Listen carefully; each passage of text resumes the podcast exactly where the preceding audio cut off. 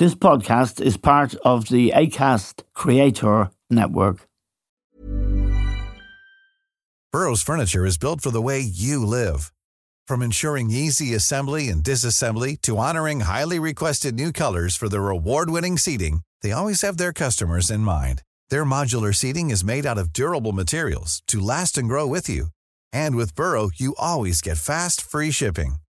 Get up to 60% off during Burrow's Memorial Day sale at burrow.com slash ACAST. That's burrow.com slash ACAST. burrow.com slash ACAST. It's that time of the year. Your vacation is coming up.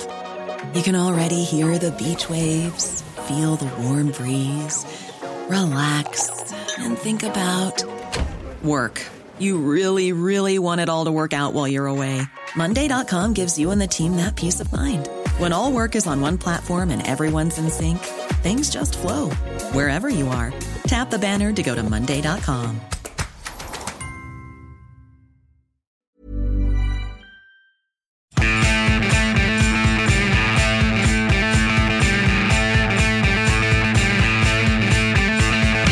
Hello and welcome to The Stand with Eamon Dunphy. Now, it has been a very traumatic week for the British people.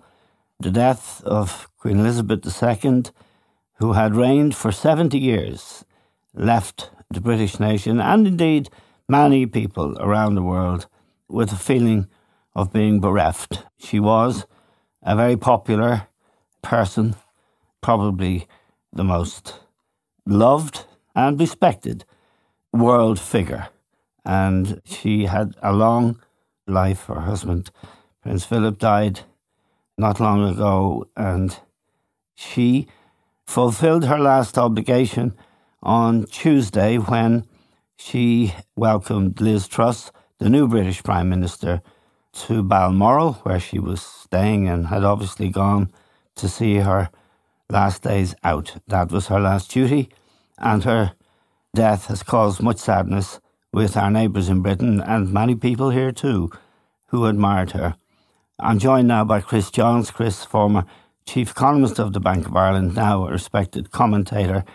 Chris, this is a very sad moment for the British people, and the sadness, I think, stretches right across the world. Joe Biden, for example, is considering coming to Britain for her funeral he and many other leaders, including Vladimir Putin, have expressed condolences to British people and to the Queen's relatives. And uh, on behalf of, I'm sure, many of our listeners, we should express our condolences here to the royal family and to the British people who loved her dearly. The mood in London must be fairly somber, Chris. Yeah, it's been striking to listen to the uh, news reports coming from outside the gates of Buckingham Palace and indeed Balmoral itself, where they're doing vox pops with, with very ordinary people. And a lot of those people are from overseas. Um, they're visitors, or they might be people that have emigrated to the UK. Some of them have been Irish. Um, I just um, a couple of minutes ago witnessed an interview with somebody from Dublin expressing very respectful comments uh, about uh, the Queen and from all over the world, actually. Uh, you mentioned some of the world leaders that have expressed their condolences very eloquently and very respectfully, Vladimir Putin, most notably. But I'd recommend anybody have a look at um, Macron, President Macron of France's uh, release, press release that he put out yesterday. Um, incredibly uh, dignified, beautifully written, and just full of um, respect and admiration for for Queen Elizabeth. Um, and it's it's understandable in, in so many ways, even for somebody like me that wouldn't consider himself to be a monarchist, it, it is it is quite a moment. Uh, and at a personal level, she was born in the same year as, as my own mother, actually, 1926. Yes, a long time ago now. Um, the same year that John, you know, to, to, to understand the changes that have taken place in Britain and the world since then, you you start then and look at that was the year that John Logie Baird um, did his first TV broadcast. The first prime minister that the Queen met when she had um, acceded to the throne was Winston Churchill. Yes. Who was born in 1874. And yes. the last prime minister that she met, of course, only two days ago, Liz Truss, was born in 1975. So, so yes, very much an era and very much the, the, the end of an era. I think a couple of people put it brilliantly. You might, because inevitably we ask, well, what does it all mean and how did it happen in the way that it happened and what was it that she brought to the table? Keir Starmer put it in a very dignified way, in which he said she was the still point in our turning world. Yes. And exactly the same sentiment has been expressed a thousand times by many different people. But there was a taxi driver on ITV News last night who said the same thing in a slightly different way. And I quote, she's the only constant we've all had in our lives. Yes. And I think that's what people feel the most that she's represented um, stability, connection, unity uh, in, a, in a very, very turbulent world. Yes. And the headline in The Sun is very simple Ma'am, we loved you. I just want to go on, of course, and talk about the politics of the week in Britain. But before I do, I feel obliged to reference a piece that's in a special supplement the Irish Times is running. The piece is written by Fintan O'Toole, and it is really one of the vilest pieces of journalism I've ever seen. And I've seen a lot of vile journalism. It is an attack on Queen Elizabeth, and it completely omits references to things she did during, for example, our peace process, including her visit to the Garden of Remembrance, the words of Gaelic that she uttered in the beginning of her speech in Dublin Castle, shaking hands warmly with Martin McGuinness, an IRA man and one of those who would have been responsible for the murder of Lord Mountbatten, who was a relative of hers and indeed of Prince Philip's and a dear friend. And something she said during that visit that had a deep resonance for a lot of Irish people. She was talking about the Troubles and she said things that should never have been done were done. And that was a reference and understood to be to the behaviour of British soldiers who murdered innocent people in the north of Ireland. I would say to the Irish Times they should not have published this piece of of journalism. It is foul, it is dishonest by omission, and it's an insult to the people in Britain who are our nearest neighbours. Now, Chris, the week in Britain, Liz Truss, a new regime, and yesterday an economic statement about how they propose dealing, Liz Truss and her government, with the economic crisis. It's capping the energy costs to consumers for two years. It's said that it will cost 150 billion. What do you make of it as an economist? Yeah, we don't really know enough of the detail to be able to put a price on it. And when challenged, she hasn't been able to say with any precision um, what all of this means. It's partly to do with the peculiar way we price energy to both households in particular, but also businesses in this country. The cap simply puts a ceiling on the price that energy suppliers, the British equivalent of the ESB or Bord Gáis, can uh, charge their, their customers. And um, they can charge less than that if they want, but it's a maximum price. And, and they get the difference from the government, correct? Well, now they do, but the uh, and and some of some of these companies, as a result of the peculiarities of the way this market is organised in the UK, have actually gone bust in recent years. One very big one, a big one called Bulb, is in in, in administration and is uh, rumoured to have so far cost the British taxpayer four billion in those transfers. That the differences that you just mentioned there, and the the cap as it's called badly, it's not a great name for it, it, it creates a lot of confusion, was due to go up such that an average British household would be charged about three and a half thousand pounds in excess around four thousand euros plus um, on from October the first. Um, you could end up paying more than that if you're a heavy consumer of electricity. You could be charged less if you're a single person in a well insulated home, but that was an average. Um, and she's reduced that to two and a half thousand pounds. The average household at the moment um, over the summer was due to pay about 1900 So it's still a rise in prices for British consumers, but far less of a one than many people feared. And there was great fear. Now, this, of course, is a big um, about turn, but a U turn um, by Liz Truss, as we mentioned. And um, it, the, the, details, apart from what I've just described, are scant. So we don't know uh, ultimately who's going to end up paying for this. We don't know how much it will cost. 150 billion has been mentioned. If the gas price, for example, was to go up from here a lot, and nobody knows what it's going to do, it really, really is unforecastable given the things that have driven it to the levels that it's at. Um, it could be more than 150 billion. The gas price actually this week in wholesale markets has fallen a lot. Go figure. Um, in the week after Putin finally cut off completely gas supplies to Europe, the wholesale gas price has fallen. Nobody forecast to that. So at the moment, at current gas prices, it will probably cost a lot less than 150 billion. But who knows?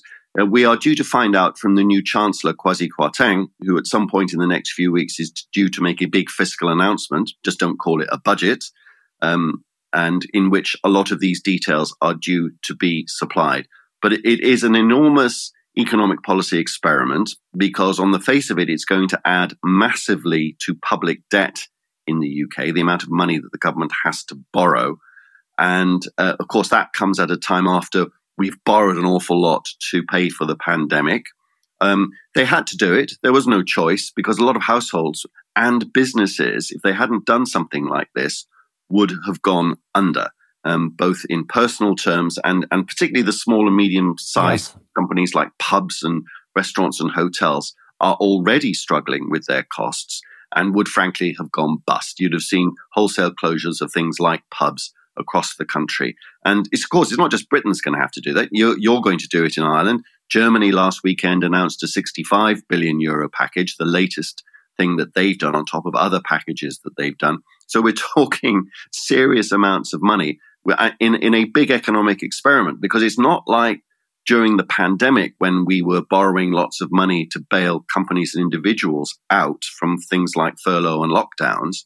This is coming at a time of high inflation. Inflation was zero during the pandemic. This is coming at a time when government borrowing costs are actually going up in many countries by quite a lot. Um, back when we were borrowing money for the pandemic, it was costless for governments to borrow. So these are very changed times and, and very uncertain as to what effects this is going to have on things like borrowing, interest rates, exchange rates, and the like. It's all connected, but it's what we do know is that the consequences are going to be huge. But like most economists, I'll tell you, I'm not terribly certain about what those consequences are going to be. Now, our public finances, as we understand it, or at least as I understand it, are relatively healthy at the moment. Is that uh, correct? Absolutely. You couldn't in Ireland be in a more different position, fiscally at least, and I would argue in lots of other ways, um, to the UK. The UK has a problem with its budget deficit. It's too big at this point in the cycle. Um, in, in Ireland, it's exactly the reverse. It looks like you're going to have a budget surplus this year. For the year, for the eight months to the end of August, you had a surplus of six billion euros, for example. So, at, at risk of overstating the case, Paschal Donohoe is drowning in cash. Yes. The new, the, the new chancellor in the United Kingdom couldn't be in a more different position. So Donohoe does have a lot of money to play with. And there's lots of uh, talk about the upcoming budget on the 27th of September in Ireland. The Department of Finance is trying to head off in its traditional way in Ireland any sense that there are going to be really big handouts as a result of this energy crisis, but there are going to have to be. Um, it's been it's been reported it would be two billion in Ireland. Um, if it, it's going to be more than that, Eamon. Right now, sterling has fallen 15% against the dollar this year. Will that add to inflation or have any impact on inflation? And will it have any impact on our own dear euro? Yeah, well, it's not just sterling that's weak. The euro is very weak as well. It's now at one for one against the dollar. So yes. uh, it's it's partly a story of dollar strength against all currencies: the euro, the yen, and the pound. But the pound has been weak against the euro. So the pound is bottom of the league table of major currencies. All major currencies are weak against the dollar, and the pound is propping up that league table. And there are lots of reasons for that. Um, the main one being is that starting position of the UK as we go into the winter energy crisis that we know is coming our way. Fiscally, they're in a bad position. Politically, they're in a bad position. From an overall economic point of view, they're in a bad position. I talked about Ireland versus the UK in terms of the fiscal situation. If you just think of the overall economic growth situation. The UK economy isn't growing at the moment. The Bank of England is forecasting explicitly that we are either in or very close to a recession that will last for at least a year. That's not the situation, not yet anywhere in Ireland, where the, all of the economic data for the first half of 2022 suggests that, yeah, there may have been a slowdown at the edges of the Irish economy, but overall it's still going gangbusters. Hence the fact that your fiscal position is, is so strong. So you couldn't paint a starker picture of differences between these two economies, Britain and Ireland. It's that time of the year. Your vacation is coming up. You can already hear the beach waves, feel the warm breeze, relax, and think about work. You really, really want it all to work out while you're away. Monday.com gives you and the team that peace of mind. When all work is on one platform and everyone's in sync, things just flow wherever you are.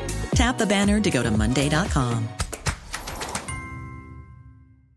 Quality sleep is essential. That's why the Sleep Number Smart Bed is designed for your ever evolving sleep needs. Need a bed that's firmer or softer on either side? Helps you sleep at a comfortable temperature? Sleep Number Smart Beds let you individualize your comfort so you sleep better together. JD Power ranks Sleep Number number 1 in customer satisfaction with mattresses purchased in-store. And now, save 50% on the Sleep Number limited edition Smart Bed for a limited time. For JD Power 2023 award information, visit jdpower.com/awards. Only at a Sleep Number store or sleepnumber.com. Hiring for your small business? If you're not looking for professionals on LinkedIn, you're looking in the wrong place. That's like looking for your car keys in a fish tank.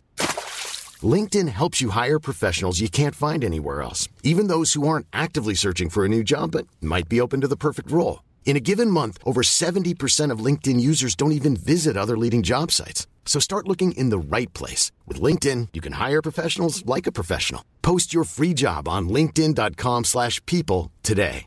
Everyone knows therapy is great for solving problems, but getting therapy has its own problems too, like finding the right therapist, fitting into their schedule, and of course, the cost. Well, BetterHelp can solve those problems. It's totally online and built around your schedule. It's surprisingly affordable too. Connect with a credentialed therapist by phone, video, or online chat, all from the comfort of your home. Visit betterhelp.com to learn more and save 10% on your first month. That's BetterHelp, H E L P. Now, Kwasi Kwarteng, an old Etonian, is the new Chancellor of the Exchequer, and like he lives three or four doors down from Liz Truss in Greenwich, which is a part of London I know very well, South London, quite close to Millwall, in fact. It must have had a few licks of paints since I was last in Greenwich, but a number of the new cabinet appointments lived there, and she is said to have appointed nobody who was associated in any way with Rishi Sunak or his campaign, and to have appointed a cabinet of right wing cronies. Is that a fair criticism in your view? Yes, it is. And it extends beyond the purely political appointments of ministers to both the cabinet and to the layer of government underneath the cabinet. It extends to the civil service. She's gotten rid of somebody called Tom Scholar, who was um, the most senior civil servant uh, up until uh, this week anyway. That's something Johnson did as well. Him, he and Cummings got rid of their cabinet secretary quickly when they took power. So, in, in many ways, it's continuity Johnson, yes. if you like, in terms of the approach that she's taken. She's appointed um, friends, the Greenwich Mafia, as it's often called these days, and uh, mostly uh, right wing political fellow travelers of hers. Uh, so we are getting uh, very much the continuity that we expected.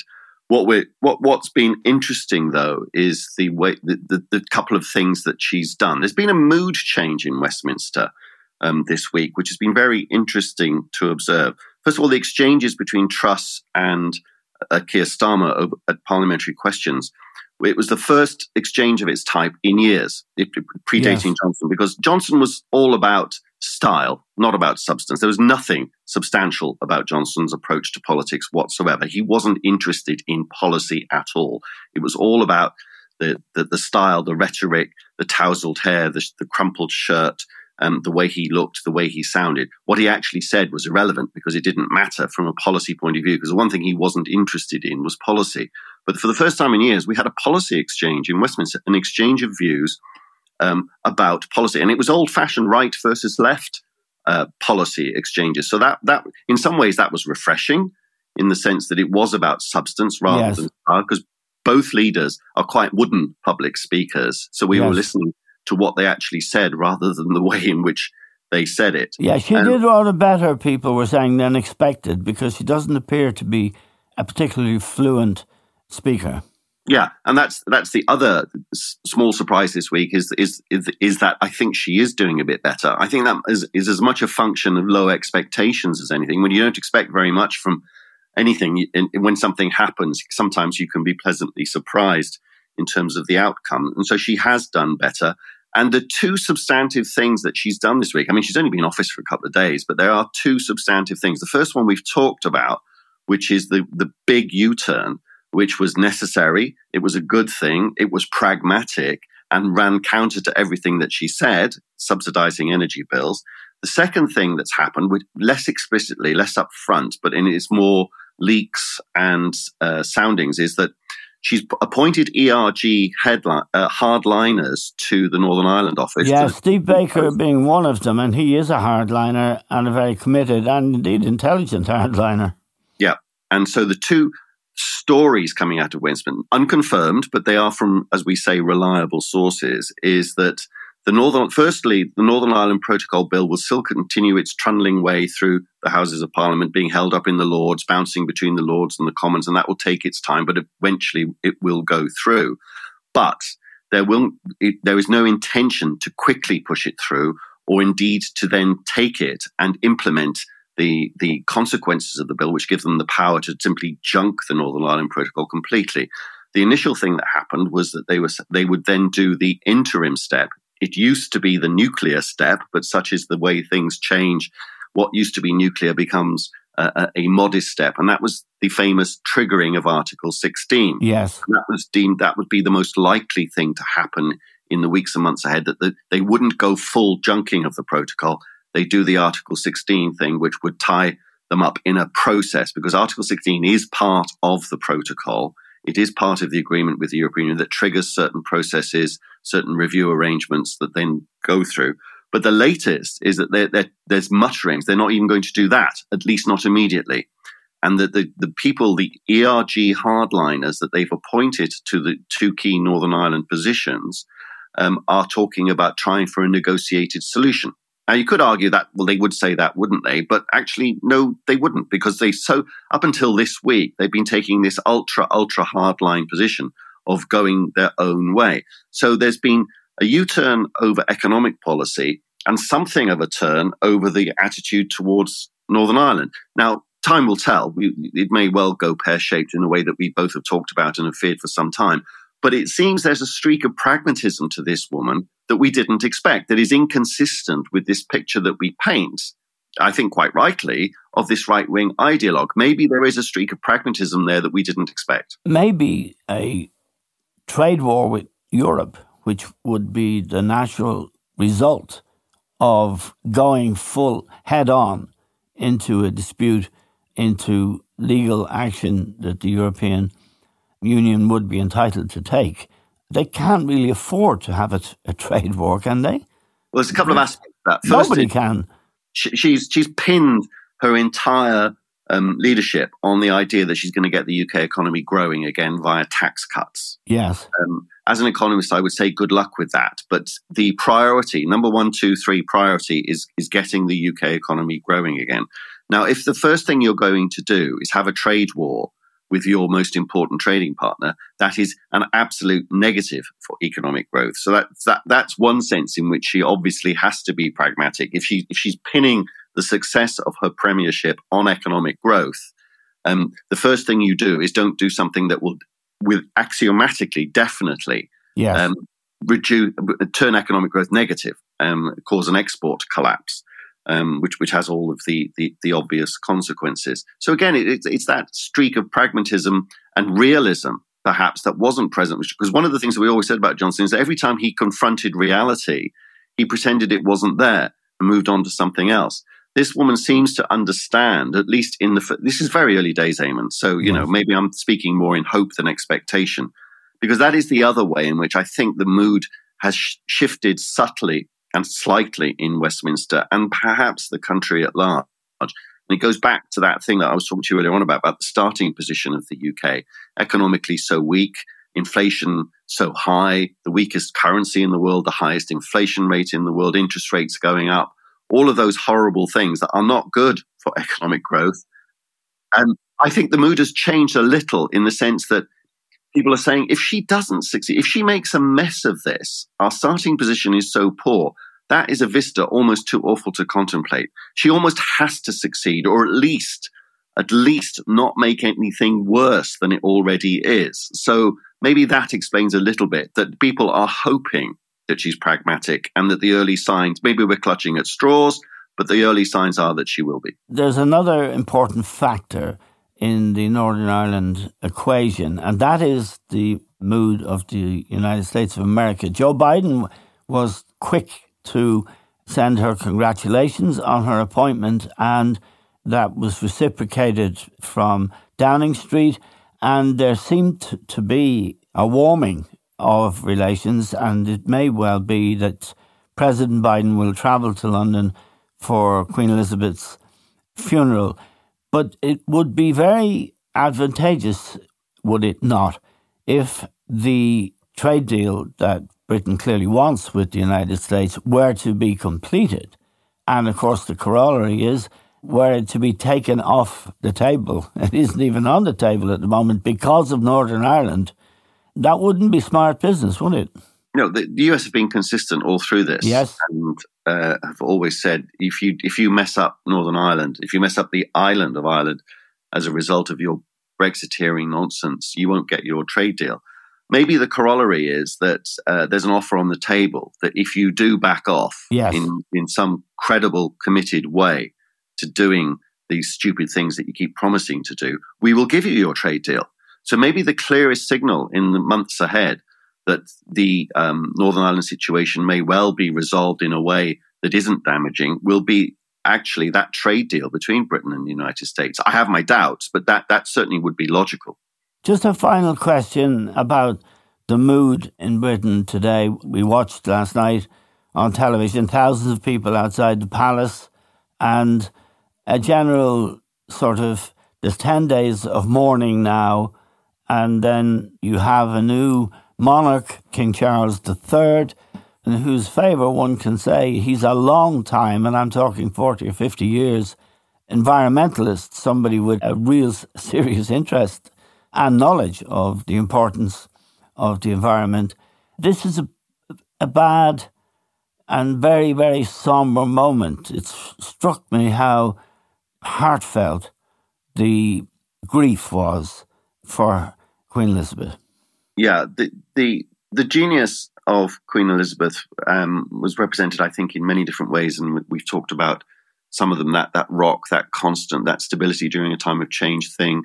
Um, one of the other things that she managed to do during her time was that she killed any sense of British republicanism stone dead.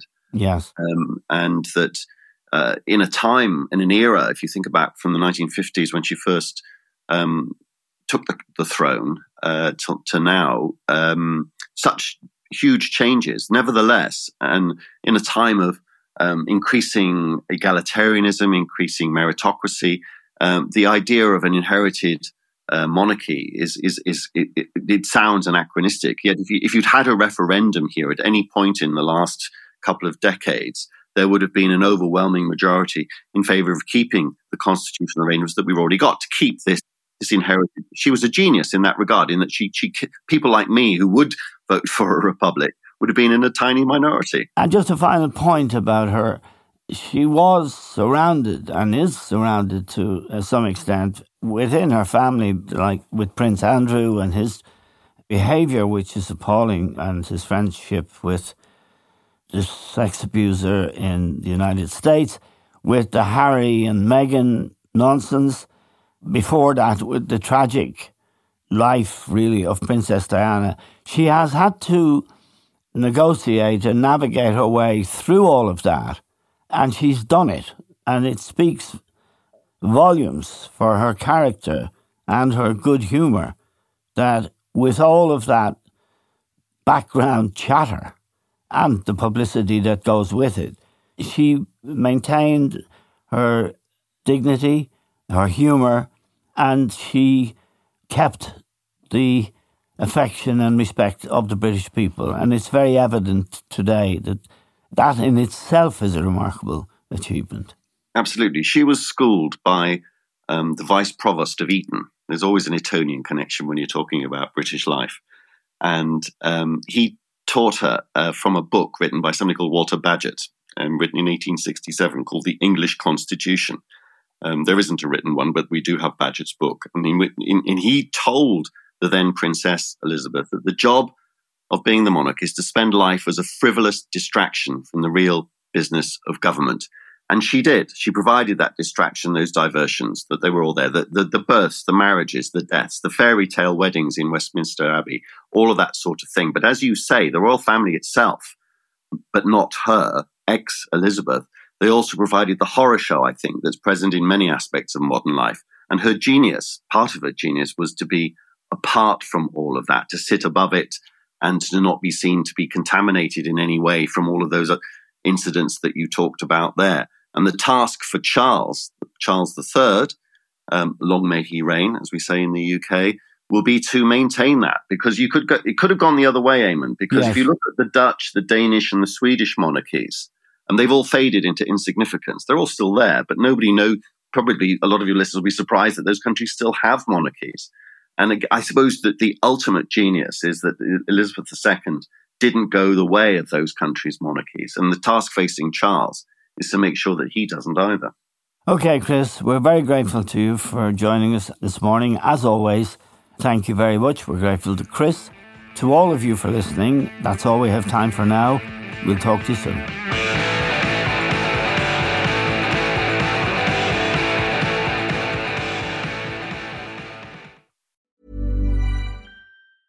Planning for your next trip? Elevate your travel style with Quince. Quince has all the jet setting essentials you'll want for your next getaway, like European linen, premium luggage options, buttery soft Italian leather bags, and so much more. And is all priced at 50 to 80% less than similar brands. Plus, Quince only works with factories that use safe and ethical manufacturing practices. Pack your bags with high-quality essentials you'll be wearing for vacations to come with Quince. Go to quince.com/pack for free shipping and 365-day returns.